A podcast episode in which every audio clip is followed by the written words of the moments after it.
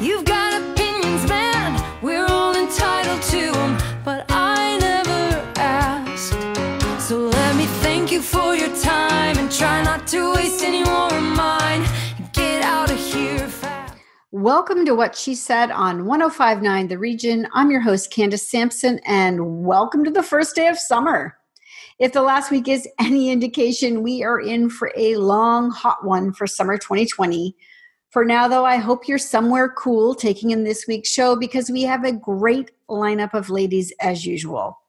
Post traumatic stress disorder has been referred to as the next pandemic once COVID 19 subsides, particularly for our first responders and frontline healthcare worker, workers. Dr. Katy Kamkar is joining me to share the signs of PTSD, some tips for prevention, and what we can expect long term. Being a single mother is an isolating experience to begin with, but throw in a pandemic, and that feeling is intensified a thousand times for single mothers everywhere. Which is why Natasha Rose was inspired to start the Single Moms Buddy program. She joins me to share how a small support group started in Ottawa has exploded in popularity across the country.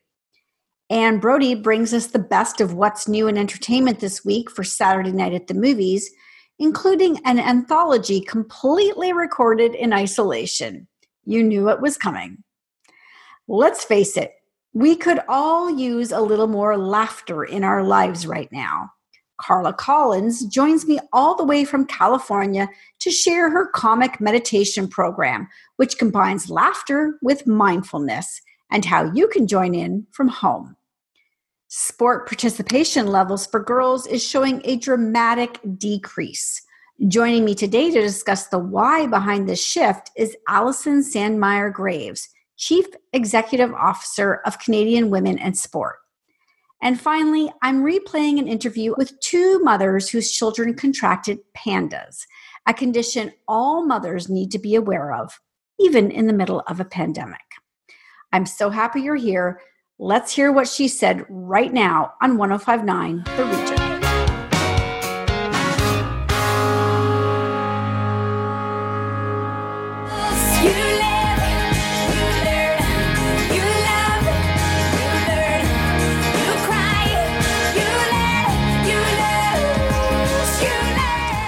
Dr. Katy Kamkar is a clinical psychologist in Toronto. To name but a few of her many accomplishments, she is an assistant professor within the Department of Psychiatry at the University of Toronto, chair of the Canadian Psychological Association Traumatic Stress Sector, co chair of Global Law Enforcement and Public Health Association, and has been part of the Federal PTSD Act Advisory Committee for the development of PTSD federal framework. To put it mildly, Dr. Katy Kamkar is an expert on PTSD, and she joins me today to discuss what we're looking at when it comes to our frontline workers as it relates to COVID 19. Welcome to the show, Dr. Kamkar. It's a, it's a sincere honor and pleasure. Thank you heartily. Uh, I know that you're very busy because this is a big topic right now. So let's talk about how you, first off, how do you define PTSD? And thank you for covering that topic. It has always been very important, but especially now, especially as, as we know, the mental health needs have been on the rise. So, trauma and stressor related disorder, and in particular, as we often hear, post traumatic stress disorder and PTSD, is the exposure to death, whether it could be direct or threatened death, um, serious injury, um, violence, and sexual violence. And it also involves, so here, either we are exposed to traumatic event or to death. We, we might witness a traumatic event occurring to loved ones. It could be family, close friends. And in this case, it has to be violent or accidental. And it also includes um, repeated exposure to trauma or it's intense exposure to aversive details of traumatic events that we often hear. So it could be for first responders collecting human remains or constantly being exposed to child exploitation. Um, so these are the very much the, some of the core criteria criteria of PTSD. But I think what's helpful is also for people to become familiar about what are the main cluster of symptoms. So uh, there are four main cluster of symptoms, but in PTSD is very individualized. So people will have their own individualized map. So the first one is, as we say, re-experiencing symptoms of trauma. So it could be intrusive thoughts or images, it could be nightmares or flashbacks or a sense of reliving the event. Uh, the second one is avoidance symptoms. So we might want to avoid anything triggering, anything that would remind us. It could be locations, people, conversation. The third one, as we call, is alterations in our mood and cognition. So, for example, it could be um, uh, persistent, um, experiencing persistent negative emotions, difficulty experiencing any positive emotions, feeling emotionally distant, or exaggerated negative belief about ourselves. It could be about others, it could be about the world, reduced interest in many activities. The final cluster arousal symptoms. It could be um, reckless behavior, self destructive behavior, outburst of anger, also hypervigilance. So, constantly being on guard for signs of threat or danger, feeling excessively jumpy, and difficulties with sleep and concentration. It's very normal to have all those reactions, very normal. It's when they increase over time, create more distress over time, interfere with our functioning. This is when very important to seek help. So, you and I recorded a longer podcast before we did this interview, and we talked at length about this topic. I encourage people to go listen to that. But you mentioned uh, compassion fatigue, which I had never heard of before. So, I'm curious if you can tell us what compassion fatigue is. Yes, and compassion fatigue can definitely increase our risk for PTSD. We can either have compassion fatigue um, uh, concurrently with PTSD, or we might have it without PTSD. Nevertheless, it can increase the risk for PTSD. And what's interesting is that the symptoms of compassion fatigue can be very similar to the symptoms of PTSD. And compassion fatigue is especially present in human service profession, so in human care profession. Is the stress that results from the traumatized individual rather than the trauma. So it's when we might have this intense preoccupation and the tension with the physical or emotional pain of the ones we're trying to help rather than the trauma itself. So, for example, it could be look at the suffering, I'm seeing the family crying, what's going to happen to them. So, it's a excessive dwelling and preoccupation, it could be rumination. And, and it can lead to, of course, it can increase the risk for burnout as well, but it can lead to become maybe overly sensitive or maybe not being sensitive anymore because we might feel totally numb, um, totally feeling disconnected, which can also then, that's why it can increase the risk for burnout, but it can also lead to self blame and a host of other symptoms very similar to uh, PTSD, and some of the same symptoms very similar to depression as well. So I, have I've heard it said that you know we're expecting sort of this second pandemic, and I put that in quotes of you know uh, PTSD with our front care workers after the pandemic. Do you see that coming, or do you see sort of a different uh, that we're handling it well within Canada right now with our frontline workers? I think that we certainly always, as always, we need more research to have um, you know, better confirmation in terms of, you know, in terms of the numbers, in terms of the statistics, and so on. Nevertheless, we do know from um, everything going on right now that the mental health needs are on the rise. We certainly know that there is a lot of stress, especially that it's a new routine every time. It's a new normal every time. We need to adjust every time. And also, with any new normal and new routine, there is this inherent threat uh, that we all exposed to. It's a pandemic era. So that means that our flight and fight response more often than not is activated. So we touch something, we talk, the physical distancing. So there is an active threat. The alarm system is activated more often than not. That can also lead to more fatigue certainly in um, in a human service profession frontline health worker of course in addition to um, the exposure to um, it could be you know traumatic incidents there's also the context that is um, important to appreciate. And the context is that it could be a lot of pressure a lot of stress um, death happening. It could be concern. It could be about equipment. It can also be the, the fear of themselves uh, contracting the virus spreading it to the loved one. Um, the family not being able to also often, often be with the patients when they're suffering or maybe during their final hours. So there is a lot of pressure. All of those additional stressors, especially if chronic, can increase our vulnerability to physical health conditions and mental health conditions. Definitely PTSD can be one of them, but also it's, it's anxiety disorders it could be it can also be depression so variety of other mental health needs that are we want to appreciate And we need to take care of our frontline workers, obviously. Uh, you know, they're doing such a good job taking care of us. So, where can they turn right now uh, for the help that they need? Where are there, what are the resources you recommend? So there are a variety of many, many resources and always, you know, knowing where to go for trusted and reliable websites. So just to name very few, of course, there is a Center for Addiction and Mental Health. The CAMH website great resources for great readings, um, self-help, but and also how to get in touch to have also treatment as well. There is the Canadian Psychological Association website. There is the Ontario Psychological website, Ontario Psychological Association website as well. There is the Anxiety Canada. And I, I would say that these are great places to start. And of course, we all know one thing leads to another, but great place to start. But for people to know, no one is alone. No one is alone. I think that's such an excellent point. You know, I think people get this feeling like, well, I must be the only one feeling it. Uh, but that's absolutely not the case right now, especially during this pandemic. That is not the case.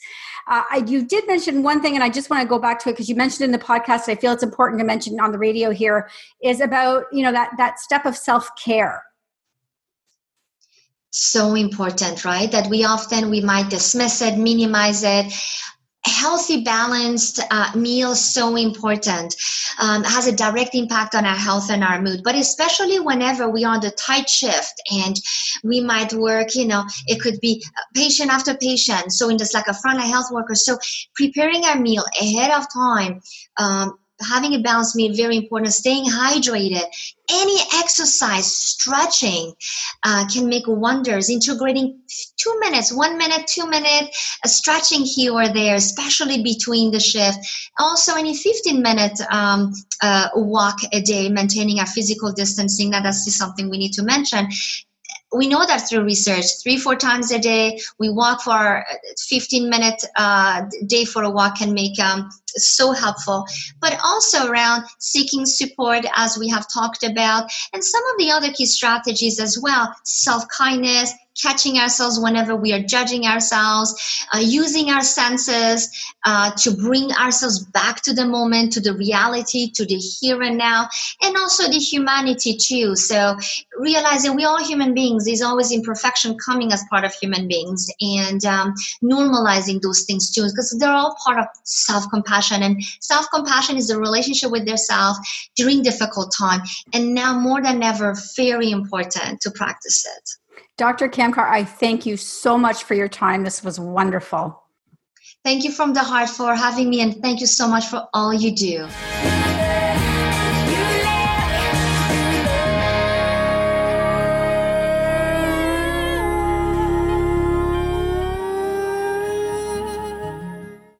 More with Candace Sampson and what she said coming up on 1059 The Region. Welcome back to What She Said with Candace Sampson on 1059 The Region.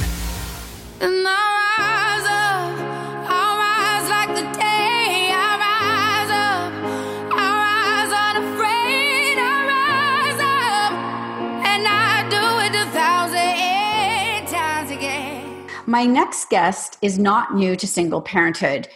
Being married and divorced twice, she found herself a single mom on three separate occasions. She remembers the isolation and feelings of inadequacy around trying to support herself, maintaining her own mental health while providing financially and caring for her two children.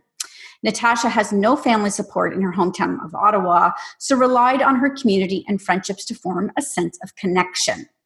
At the onset of the COVID 19 pandemic, Natasha Rose, a transitional coach, saw posts on moms groups from single moms in need of resources, food and supplies, and felt compelled to take action and quickly got to work launching the Single Moms Buddy program, bridging the gap between isolation and connection. Welcome to the show, Natasha. Thank you. This is such a fantastic idea. I absolutely love it. So, tell me um, a little bit more about it. Yeah, so essentially, April 4th, the day that it all began, the small idea. Um, I don't think it would have happened if I thought about it too much. I think if I, it was just one of those things I just ran with. Um, I always say I don't think it was me, I think it was divine intervention. Um, so yeah, I was up with my pajamas on, my coffee in my hand, and doing the Facebook scroll that we often do, you know, the mindless Facebook scroll.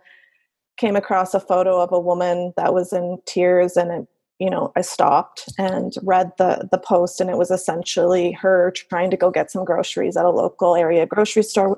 Had to bring her children, and bypassers were stopping, basically telling her she was irresponsible and um, i just couldn't believe that it was happening. And i went back to you know my days of being a single parent which weren't long ago and i could feel in my heart the way you would feel um, already feeling probably pretty shame based and with very limited resources that would have been me. So i thought you know what? This is not acceptable. Like we have to do more to change this and how can we do this? And i don't know what, how or why but the single mom buddy program just popped in my head. Um, initially, like I had said, it was supposed to just be a Kanata based initiative that I was, you know, trying to see if we could get single moms together and support one another. But as soon as I started the group, I was having requests from all over Ottawa. Is this in Orleans? Is this in Barrhaven? Is this in Constance Bay? And I, I, have to admit, I got fairly overwhelmed at how quickly and how um, popular it got. Uh, every single day, like I was getting requests or you know interview requests um, as far as like I the Kelly Clarkson show out of Los Angeles reached out to me for their Good Neighbor campaign. Uh, so there was obviously a niche and there was obviously a need for something like this in our community. So how many people are in your group now then? Uh, I think I looked this morning. I think it's close to probably 410.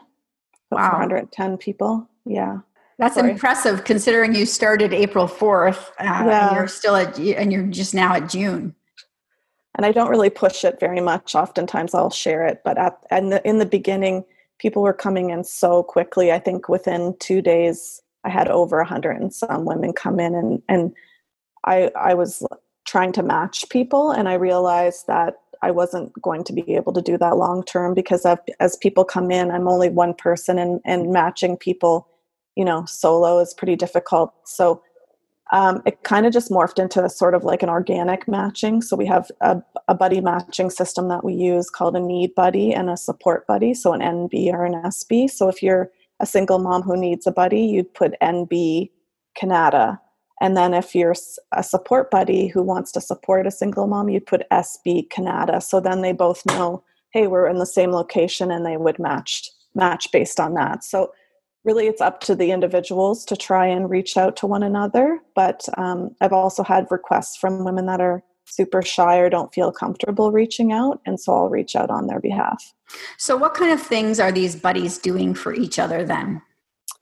Um, at first it was just you know in my mind it was like errands going to the drugstore grabbing supplies for babies or toddlers or small children and i think it quickly became uh, you know a resource in terms of mental health and well-being for um, one another you know somebody to rely on somebody to have a, a chat with a conversation uh, sharing stories and commonalities you know just just knowing you have a friendship support and a network there is half the battle because you know a lot of parents you know we went into this this lockdown and obviously all of a sudden we're now you know we're parent we're we're working from home. We are parenting. We are homeschooling.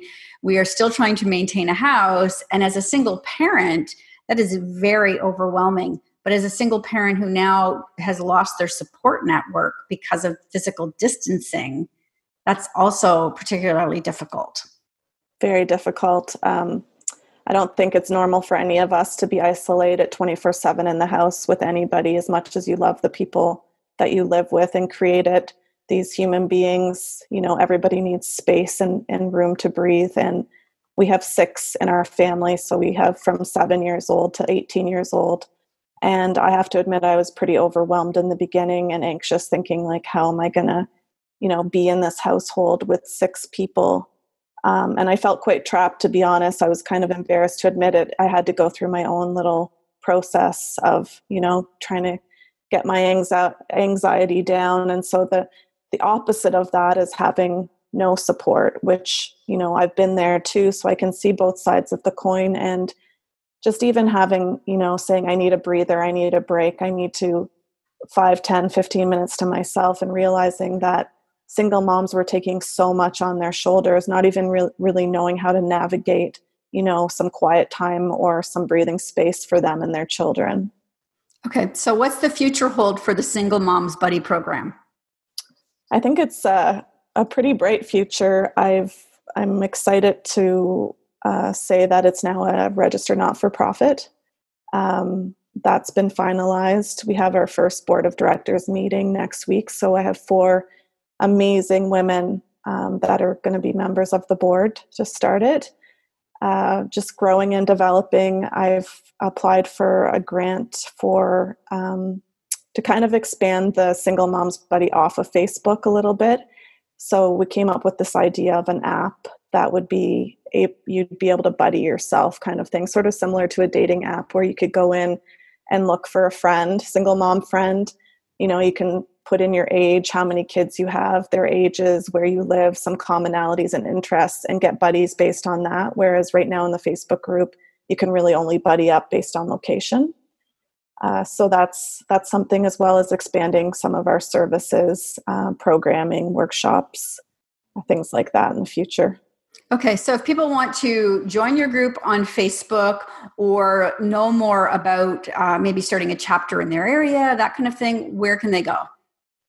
Um, so on Facebook, it's called Single Moms Buddy Program, and it's the Ottawa chapter as well as you could reach out to me, Natasha Rose, transitional coach. Um, I also have a website. Uh, yeah, for more information, please feel free to reach out to me. Okay, excellent. Thank you so much for joining me today. Thank you.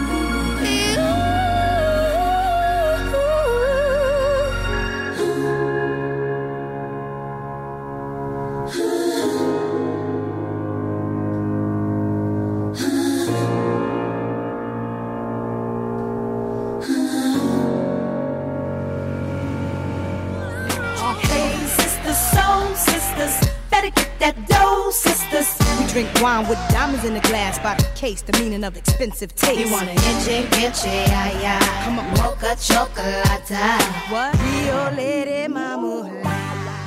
Joining me now is Anne Brodie. And Anne, I have to tell you, I laughed when I saw your the, what we're going to talk about today because the first thing that struck me was we actually now have movies coming out of isolation it's a great trend. It's going to go on for a while, I suppose. I mean, I'm sure everyone's been busy with their iPhones, but BritBox has this sensational series called Isolation Stories, and it's um, with famous British actors. We don't know, well, you might know uh, Sheridan Smith and Robert Glenister and Eddie Marsan, but they're very famous in England. And so they actually shot in a socially distant manner family stories so they were dramatized a bit but each one each episode is a different person dealing with social isolation.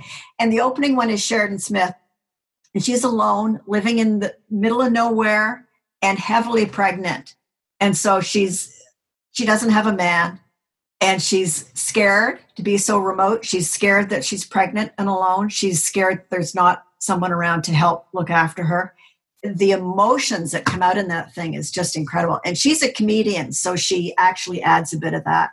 Well, you know, that's the thing that we're going to have a billion isolation stories coming out of this, and each one unique as we all sort of struggle with exactly. the different aspects of this. And another one, talk about unique, is a young boy having to look after his father who has dementia in their house with no help and yet it's not just it's not upsetting as much as it's just very human. It's an inspired series on britbox. Excellent. Okay so what else do we have look to look forward to this week? Huh, the ghost of peter sellers. Oh my goodness. Peter sellers as we learn in this uh, documentary that was made by peter medak who shot his film uh, ghost in the noonday sun which you've never heard of because it was never released Peter Sellers was such a problem on the set. He poisoned the set. And as we learned from this director, who's still traumatized by it, and it happened 43 years ago, uh, Sellers had undiagnosed mental illness. So he would do things that a regular filmmaker wouldn't do, considering the amount of money we're talking about and time and effort and stuff. So, oh my God, his stories are just would curl your hair. Uh, really, really interesting. And if you like British humor and Peter Sellers and Spike Milligan, who were very famous in the 60s and 70s, it's, uh, well, it's really funny, but it's also so weird. You never see that kind of waste today in films, that's for sure. Yes, and I want to talk about HBO's re upping of Perry Mason, based not on the t- uh, 50s TV series, but on the actual original novel by uh, Erle Stanley Gardner, which was set in the Depression. And I didn't know this about Perry Mason. He had PTSD from World War One. Um, he had no money. He was he was a depressive and an alcoholic, and uh, it's pretty grim. This reimagining of Perry Mason, starring Matthew Rhys, and he's so good so you know perry's not making it um, and but then a case lands in his lap the kidnapping of a child. So he gets back on it.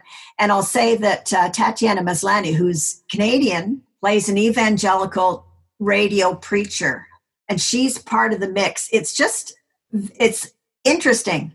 It's really grim and noir. I can't go through the whole thing. I mean i can't watch the whole series because it's just too grim for me but it's interesting if you like to know the origin story of Perry Mason. Okay.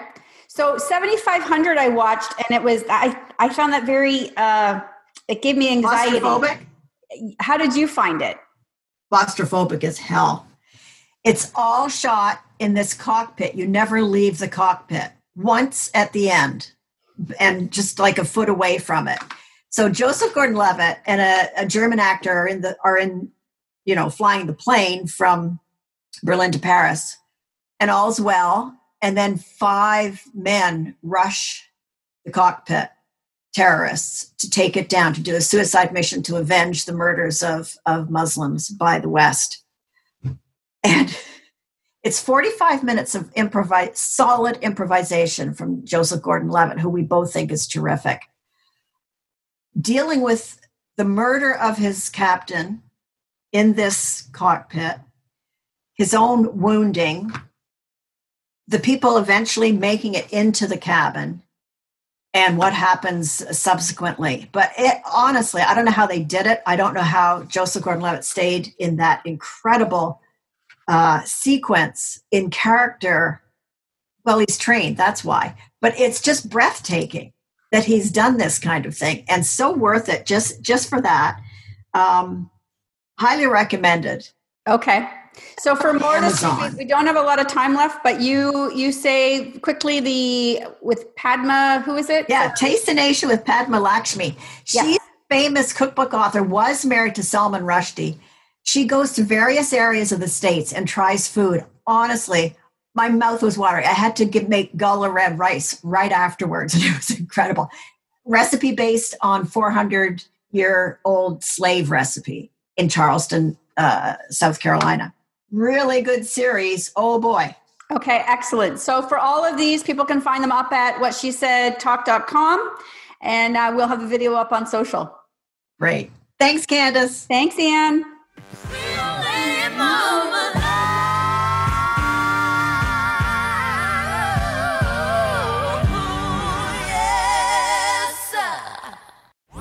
Stick around.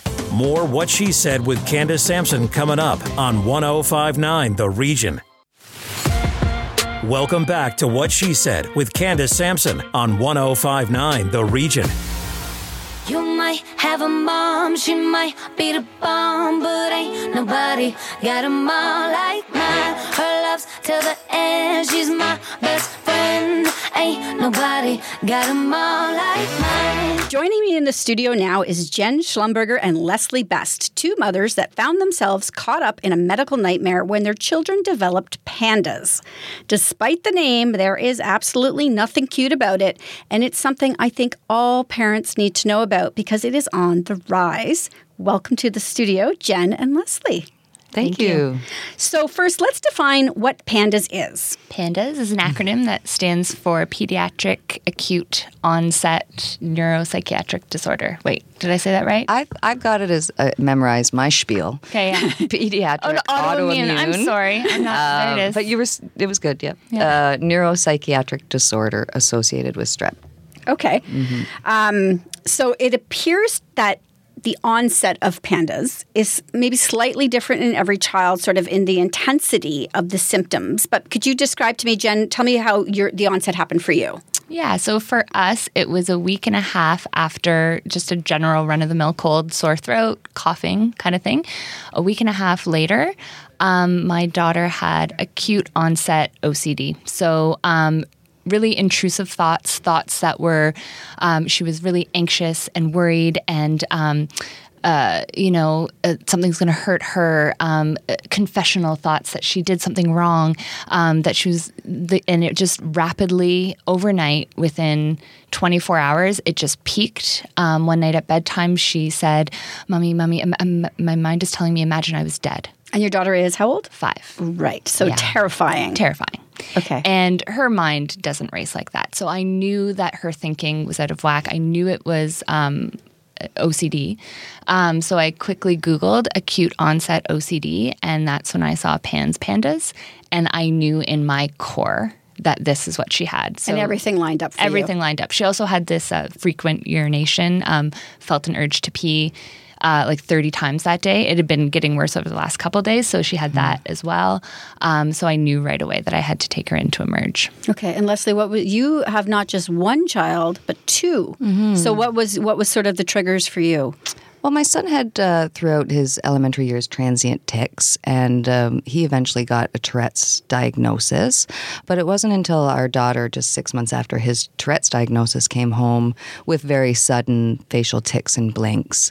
And shortly after that, she lost her uh, ability to speak. She developed um, a an overnight speech block, and we were lucky enough that when we took her to our family doctor, he recognized it and said, "I think you guys have pandas." We had been sick about four weeks prior. One of our kids, we'd taken them all in because everyone was sick, had the cold, cough, what have you, and uh, one of them went on antibiotics, but the other two hadn't, and it was the youngest one that flared. Wow. So you're t- so antibiotics is the treatment Yes. for this, but it's not your typical five day, ten day round of antibiotics. It's how many days typically? We started with 30 and then went to six months. That's just crazy to me. Mm-hmm. And, and so your experience so far, because this happened for you in early December, Yeah. you've had a round of four weeks, and now you're trying a new one. Um, so it took us a month to actually get someone to listen to us and um, give us a prescription. So a month in, we got our first prescription, and it was a, a 10 day course of amoxicillin. Um, and then after only being off it for a few days, symptoms started coming back fast and furious. So now we're on a six week course of antibiotics, and we're two weeks into that. Okay, so let's circle back to what you said there. You said getting somebody to listen to you, Mm-hmm. which seems to be right now because this is a, a sort of a new developing uh, condition uh, that people are probably not aware of, and particularly in the medical community. Mm-hmm. So, what has been your experience with that? Oh, it's so frustrating. Um, we were very lucky where our family doctor recognized it right off the bat. We got into a great specialist right off the bat, so we're very blessed. But we've been affected in different ways. Where my son, um, his appendix ruptured, and I had to take him to the hospital. This was just two years ago. And every nurse, you know, when you've got a child in emergency and you're going through those situations, everybody wants to know their medical background. Everybody, the ultrasound tech, everybody, every nurse. So I had repeated it over and over and over again that he had pandas, and every single one didn't know what I was mm-hmm. talking about right up to the surgery.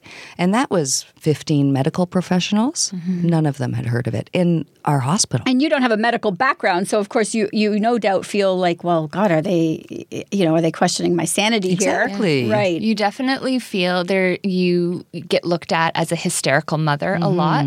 Um, I keep saying this is the fibromyalgia of the pediatric world, where um, you know a lot of people air quote you have pandas, mama. Uh, you can't accept that your child has a mental health issue Or behavioral yeah, problems. or behavioral problem. You just your kids having tantrums. That is absolutely not the case. Sure, kids have mental health issues and tantrums and, and oppositional defiance and those things, but um, these are just symptoms of the autoimmune reaction that's happening. Um, so I think, well, it definitely goes misdiagnosed a lot. A lot of kids are put on psychiatric medication Yeah. as a first step, Makes it um, worse. which makes it worse. So it's not to say that Mm-hmm. c- that can never be helpful at some point in treatment, but you need to treat the autoimmune condition. Mm-hmm. So it's a really, really tough diagnosis to get to get someone to listen to you to take you seriously to not be seen as a hysterical mother um, but when you know you know when your child changes their Yeah, yeah. personality Yeah, changes yeah. and for us it was very quickly Mm-hmm. um, so you have to advocate But you didn't even know that your daughter had strep. You thought she had No. just had a cold, Yeah. right? So it's important for parents to recognize that as well. That sometimes Mm-hmm. uh, a child can have strep and not, you you don't know it. You've not treated them with Very much so. antibiotics. Very much so. Strep can be very asymptomatic, where you have no idea, and they swab. Um, we have a, a member in our family that will show no no signs of strep, and if they str- swab her, it will come back positive. She never has a sore throat, Yeah. doesn't complain, nothing. and you can get strep in other parts of your body Yes. as well. You can have Nose. perianal strep. There's Yeah. a word for you. Yeah. There's a word for the radio. Yeah, they can get- perianal strep. Uh, yeah, so Yeah. it can be in other parts of your body In as their well. stomach and Yeah. their nose. Yeah. um, And so the key with this, with pandas, is to catch it early, though, which has got to be frustrating because you've got a medical community that's Mm-hmm. that seems to be not as informed as they should be about it. Uh, and and then you know if you delay past sort of that six week mark, this is something that can be very very long term, similar to Lyme disease if it's not Mm-hmm. caught and treated earlier. It's a slippery slope. Right. Absolutely. And Lyme can actually be a trigger for this as well. So it's important that it's not just always strep. It can be mycoplasma. It can be other infectious bacteria, virus triggers. It can be environmental triggers. Yeah. Um, so getting to know what triggers your child specifically is also part of the process. Um, and yeah, treating it early, uh, the less time your child, like your child's body is attacking its own brain, the better.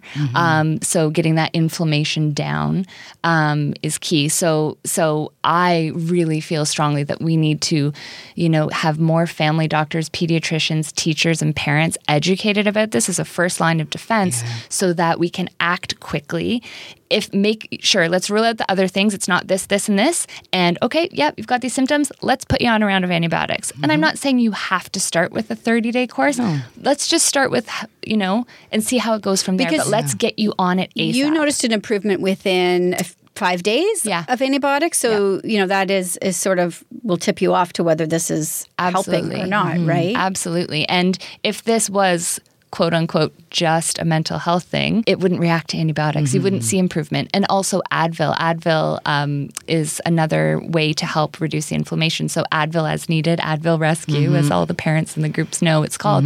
Um, it you can see a difference and it, it helps your child. So that is just further proof to me that this is inflammation, that something's happening in the brain.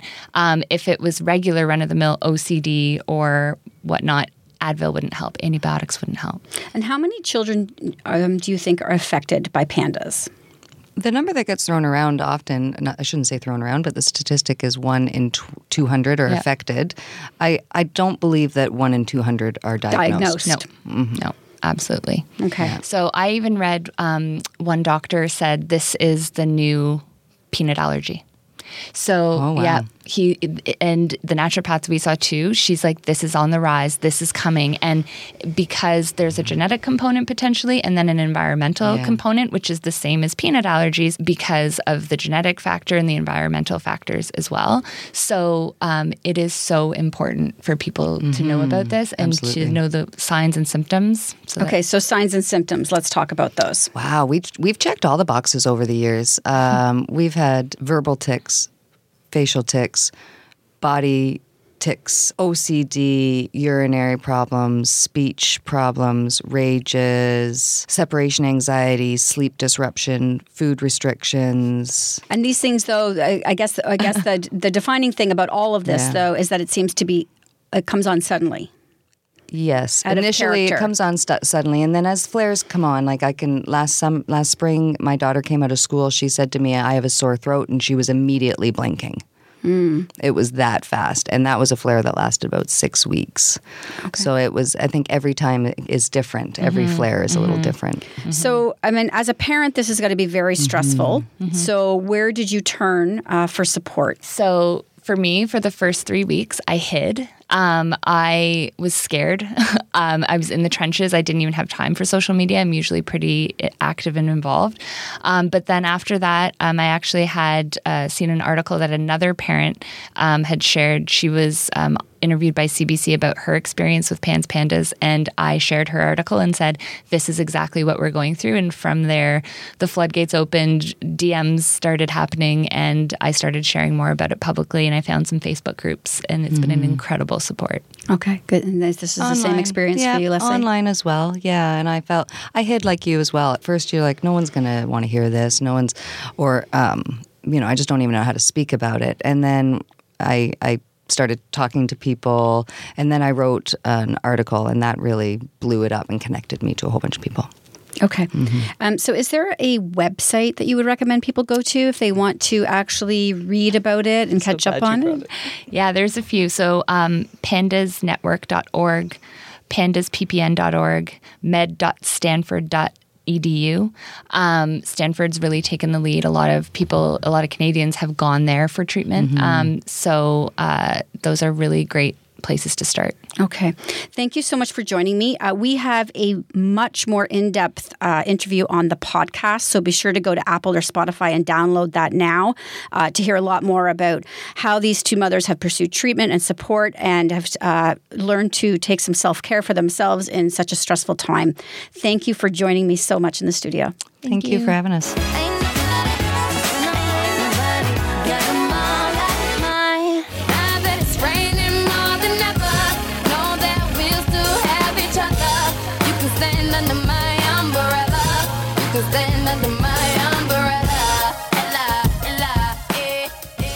We could all use right now is a little more laughter in our lives. Named Comedian of the Year by the Southern California Motion Picture Council, Carla Collins is an award winning comedian, actress, television radio host, and best selling author of Angels, Vampires, and she is also the creator of Comedic Meditation and is joining me today to tell us all about it. Welcome to the show, Carla. Hi, Candace. How are you, love? Oh, I'm great. I so I this came across in the email, and I thought we I want to know more about this um, because I think obviously laughter is the best medicine, and we are so stressed out. So, how did you come come up with this? You know, it's an interesting origin story. Um, I, uh, well, I'm a stand up uh, comedian, and I think for a long time I've tried to marry, or I'm very interested in marrying both comedy and spirituality because I think they have a lot in common. And uh, I also always wanted to take sort of the preciousness and woo woo out of meditation because some people think it's weird or has, you know, is this Satan's work? I'm like, no, it's just the most wonderful thing you can do for yourself. And uh, I also was uh, a family friend had hired me to um, do some personal training for her much, much older husband who was in his 80s, and there wasn't a lot of uh, weightlifting we could do. So I ended up doing, um, for the last half of our sessions, for a half hour, I would write my own guided meditations, and he loved those. So it just sort of came together organically. Uh, that a place not far from me here in Los Angeles, a wellness center, uh, was having a night where someone was going to come and do some breath work, and the person flaked on them. And I said, you know, I could do some comedy and then lead everybody through a guided meditation. And there's actually some science behind it, Candace, because when you're laughing, which is great, you're releasing endorphins. Uh, laughter and meditation both put your, um, it's the same brainwave. It's, it's uh, they both produce a gamma state, as it were. And uh, also, if you're like me, I'm basically always shaking like a chihuahua on meth after a couple of five hour energy drinks. I'm very, I'm like a hyper, hyper A type person. So meditation was always something for the longest time. I'd say, oh, yeah, I do that. You know, like flossing your teeth. You're kind of lying to your dentist like every day. Not really. Um, so I found that uh, for me, if I'm doing stand up and what some of the people who attended were finding, you get out of your own head. You know, you start laughing, you get your mind off things, and then you're able to go into a much deeper state of relaxation. You know, So- fidget is How have you been helping people then through uh, as we work through this pandemic? How are you doing that with them um, at a distance? Exactly. So when this happened, I had just launched this and had done a tour in um, in Ontario. Uh, so I offered people one on one privates. Uh, so we would just do it through Messenger or WhatsApp or Zoom, and then sometimes a little larger group. And now uh, I'm going to be doing live streams. The first one on June 24th here at the Whitefire Theater. Uh, my buddy owns this theater. It's a fundraiser for them as well and uh, it's the only theater in LA that has the capabilities of live stream. So now people can do this all over the world, and there'll be great sound quality, and it'll just be you know a couple people there, like the theater owner, the tech guy. Uh, as I call him, my older gentleman lover, Jorge, who does uh, some of the outfit designs for me. So we'll have a, you know, maybe just a handful of people, if that. So everybody stays safe. We're social distancing, and this way can plug it in all over the world.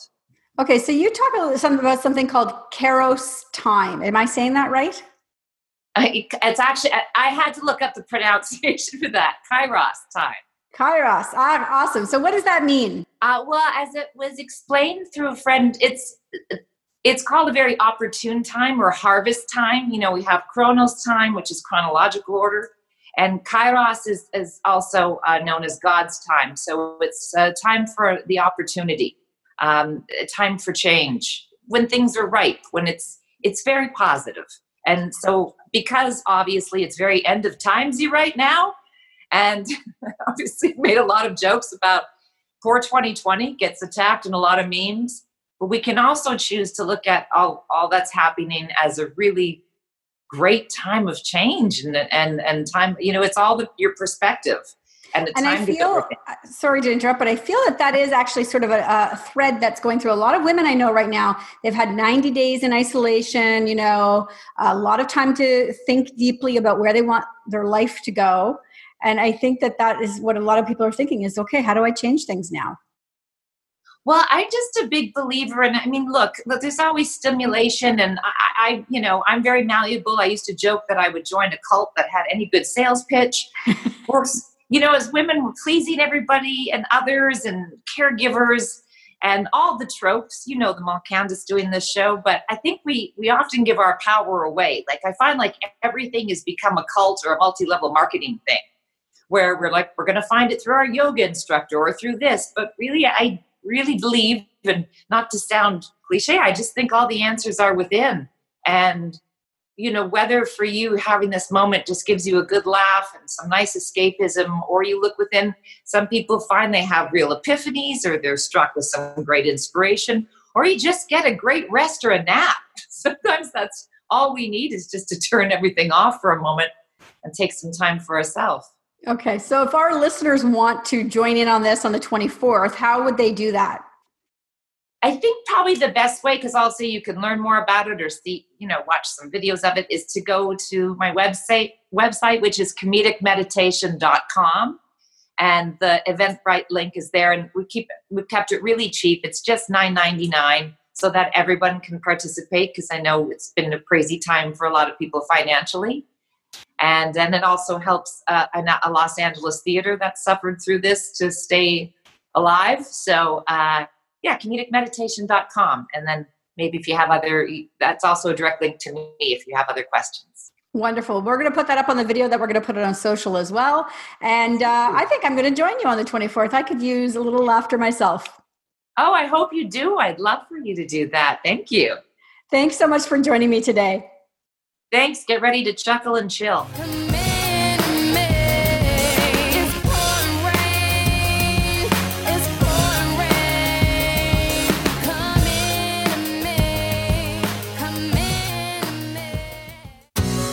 Candace Sampson and what she said coming up on 1059 The Region. Welcome back to What She Said with Candace Sampson on 1059 The Region.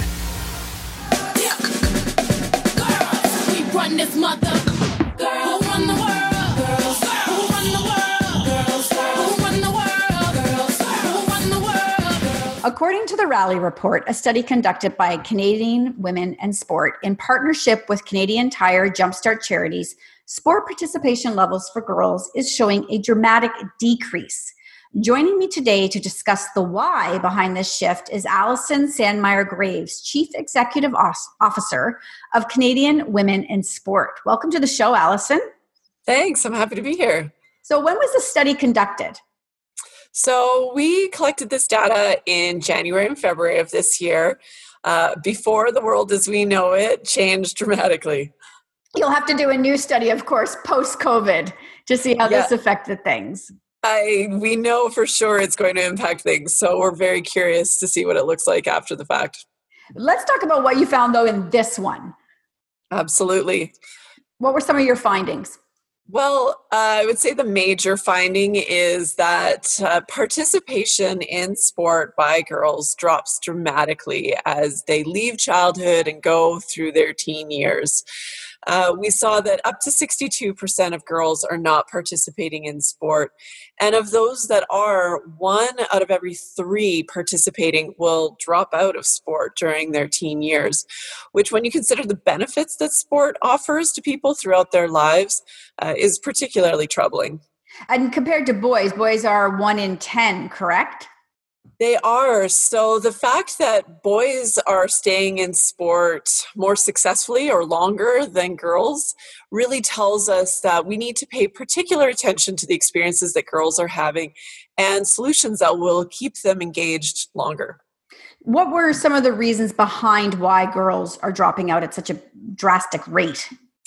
So, this is a question that we asked the girls themselves. And what we heard that 43% of them are struggling with what we would call the quality of sport. So, feeling as though the experience being provided to them is not really designed for them, not built with their needs and interests in mind.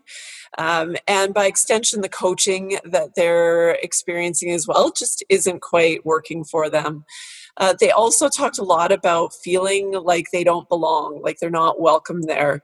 So, all of this combined is not making a particularly compelling case for girls to to show up, and um, that is quite problematic. You know, people, somebody might be listening to this and going, "Well, so what?" Right? So what? The girls aren't participating in sport. What would you say to that? Why is this so important?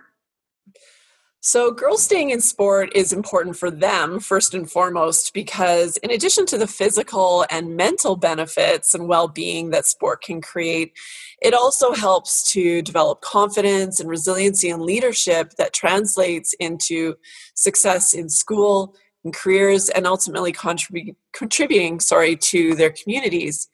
Um, and for the rest of us, you know, strong, healthy women create strong, healthy communities.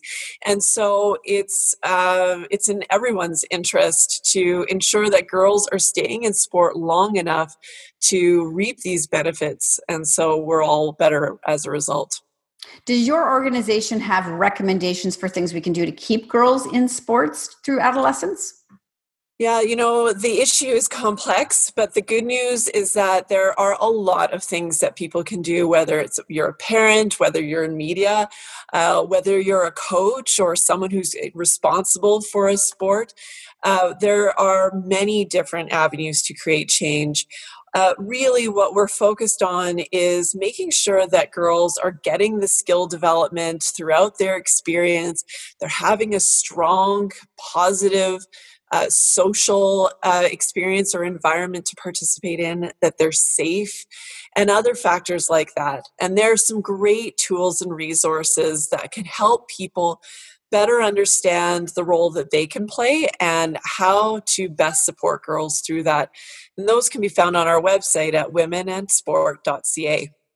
And you also have, uh, since we're on this, uh, you, you also have very active social channels that we're going to throw up on this video. So, uh, where are those? Uh, Facebook, Instagram, Twitter? You got it. Yeah, Women and Sport CA is where you'll find us. Uh, frankly, one of the best sources of insight and information, current events on women in sport in Canada. And if you're looking for webinars, online learning, virtual events like ones that we're holding really soon. These can all be best found uh, through those channels. And tell me a little bit about, I'm curious about a virtual event. Uh, what does that look like for you now uh, during this pandemic? Well, we are a national organization and we've been hosting events, more like webinars for a long time. Uh, but these events are obviously the, the hot new thing, right? To bring Canadians together in a virtual setting uh, with an opportunity to hear from experts, uh, from people who are uh, you know, doing their best to put these practices into action. And in fact, we have one uh, this Tuesday with some of Canada's top female athletes, helping to really rally girls to the idea of what staying in sport can mean for them. Wonderful. Thank you so much for joining me today. I encourage everybody to go read the rally report and get their girls into sports. Thanks so much for shining a spotlight on this. That's it for What She Said for this week. Be sure to follow me on What She Said Talk on Facebook, Instagram, and Twitter for videos of these interviews and more. Be sure to subscribe to What She Said with Candace Sampson on Apple and Spotify for extended podcasts with Dr. Kamkar and Allison Sandmeyer Graves. I'll be back next week with more What She Said on 1059 The Region.